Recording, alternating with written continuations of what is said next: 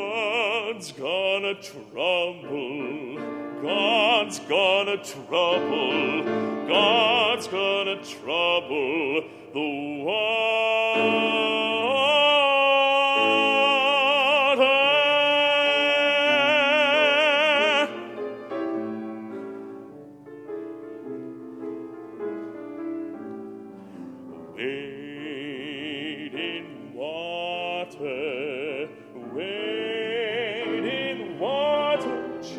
Children, wade in water.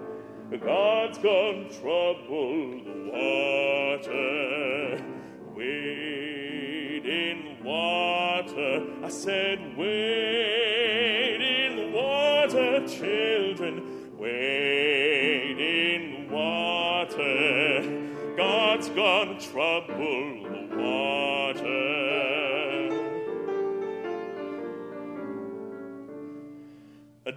darling valley, down on my knees, wading water, asking my Lord to save me, please.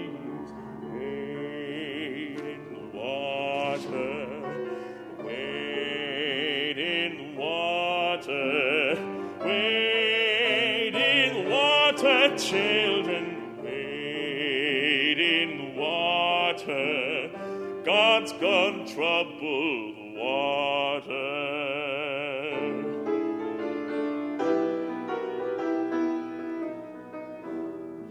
Upon the mountain, Jehovah he spoke, water. Out of his mouth came fire and smoke,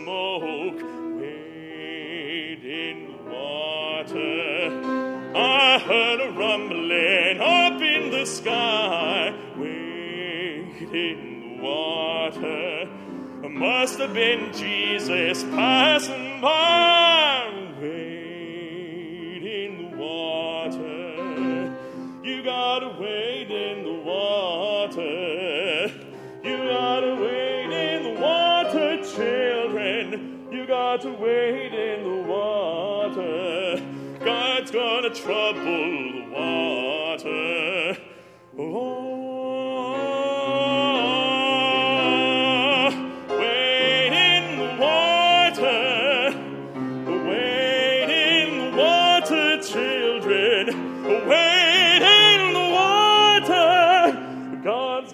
trouble. God's gonna trouble. God's gonna trouble. God's gonna trouble. God's gonna trouble the water.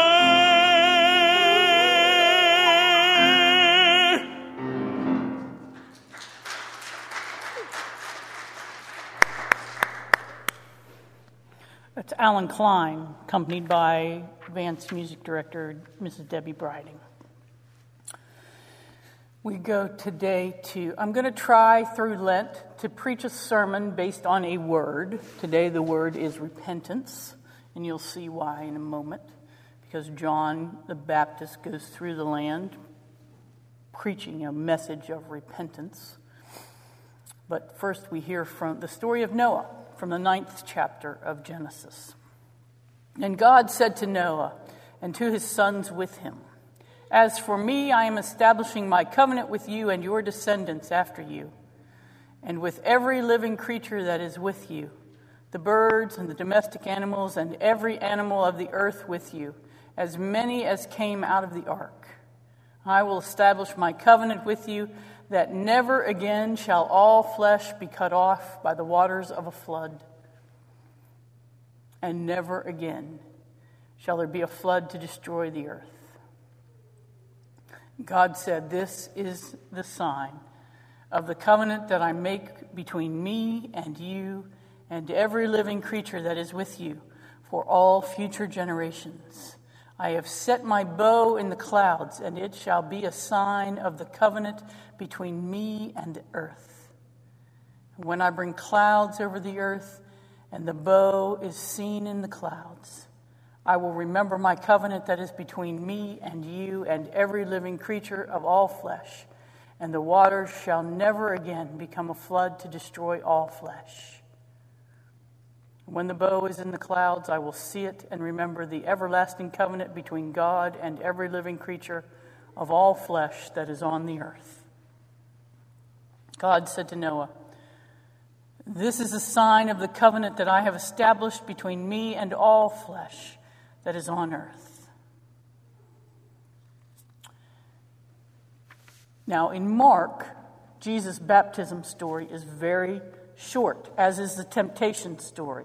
In the other Gospels, we get this long temptation where Jesus interacts with the devil or with Satan in the wilderness. Here, not so much. Look how Mark shortens this to get the point across without using a whole bunch of words. The first chapter of Mark, starting at the ninth verse. In those days, Jesus came from Nazareth of Galilee and was baptized by John in the Jordan. And just as he was coming up out of the water, he saw the heavens torn apart in the sky and the Spirit descending like a dove on him. And a voice came from heaven You are my Son, the beloved. I love you, with whom I am well pleased. And the Spirit immediately drove him out into the wilderness. Jesus was in the wilderness 40 days, tempted by Satan, and he was with the wild beast, and the angels waited on him.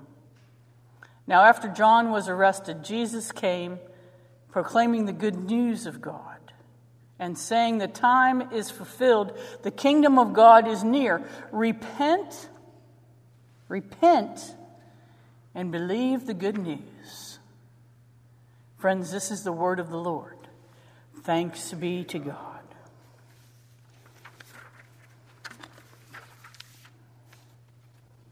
Repent and believe the good news. Lent starts today. This is the first Sunday of Lent, and Lent is a season of repentance, we are told, a time to be thoughtful and reflective, to look at our own souls and our own spirits and think about our relationship with God. Now, in Greek, repent is a word metanoia. It means to change your mind, to change your heart, to change your behavior. So, you, for those of you who are listening on the radio, I'm walking you take a walk away from God and toward sin. But if you repent, you change your mind, you change your ways, you change your behavior, and you turn back. You turn around.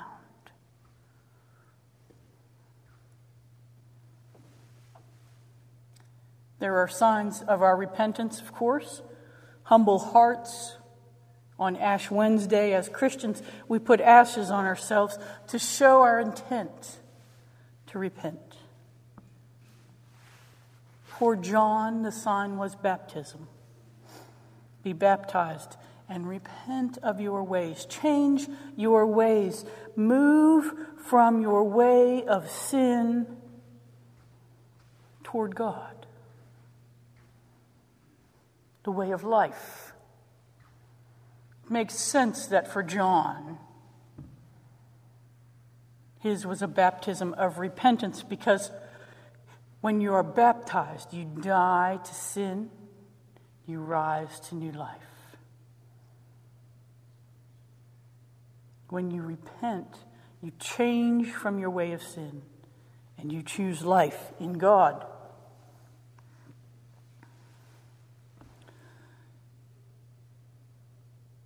I was trying to find and think of a good story, symbol, sign of someone's repentance. None are as good as true life. And I met a man this week who helped me know.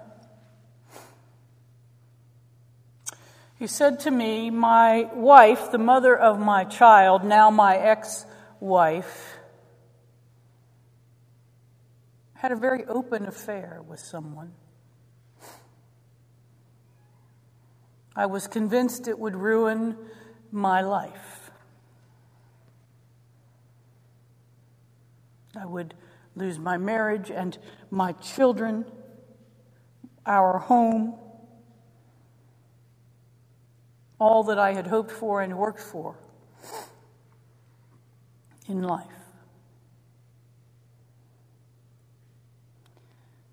And he said, I hated that man so much.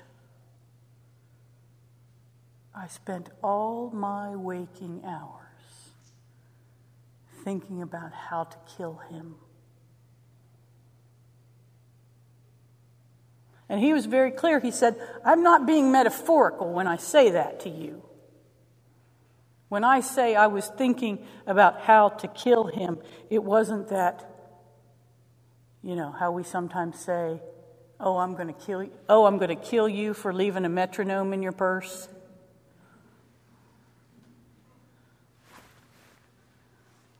No, this guy was buying a gun, was figuring out where this other man was so he could find him. Was serious about ending the life of another human being because he was that angry and that obsessed and that, as he will later say, filled with sin concerning the man who had stolen his wife.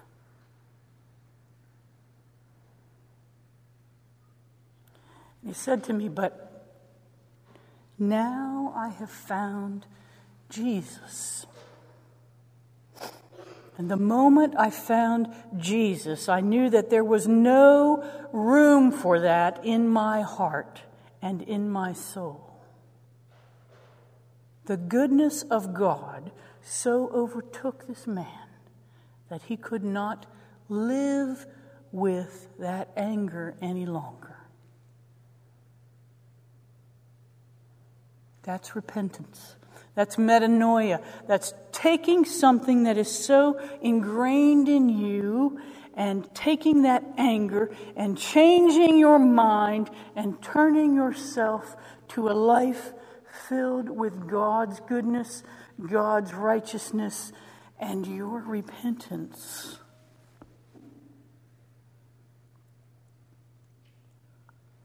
See, the word in Hebrew is just as interesting. There are actually two words for repentance in Hebrew. One is hazera, like as in hazard. And that one is getting yourself out of a rut. This guy was stuck in a rut. He didn't see how he would ever get rid of that anger.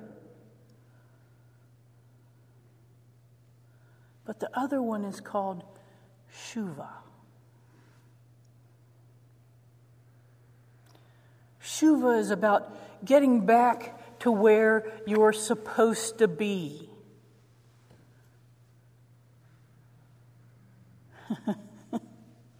it's related to coming home,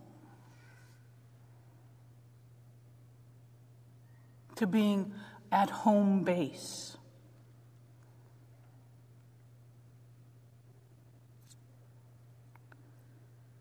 To returning you to the place you are supposed to be, which is intimate relationship with God. And if you are filled with sin, if you have things that you need to change your mind about, if you have behaviors that you need to find a different way to, to, to enact, you got to turn from your ways and return back to God where you belong.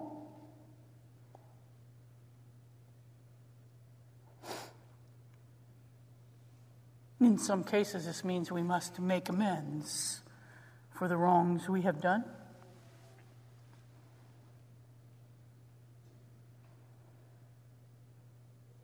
If I yell at my children all day long, And I know that is keeping my heart from God and keeping theirs from God. Perhaps I need to return to the Lord by changing my behavior, by telling my children that I will try to do so.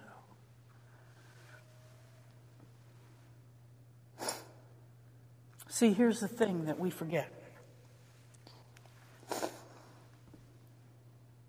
repentance is about bringing us back to a place we need to be. As human beings, from the beginning, we have been geared, we have been wired, we have been made, created by God to be in relationship with God. And sin is the thing that keeps us from that. But repentance is the thing that can change that behavior and bring us home where we belong.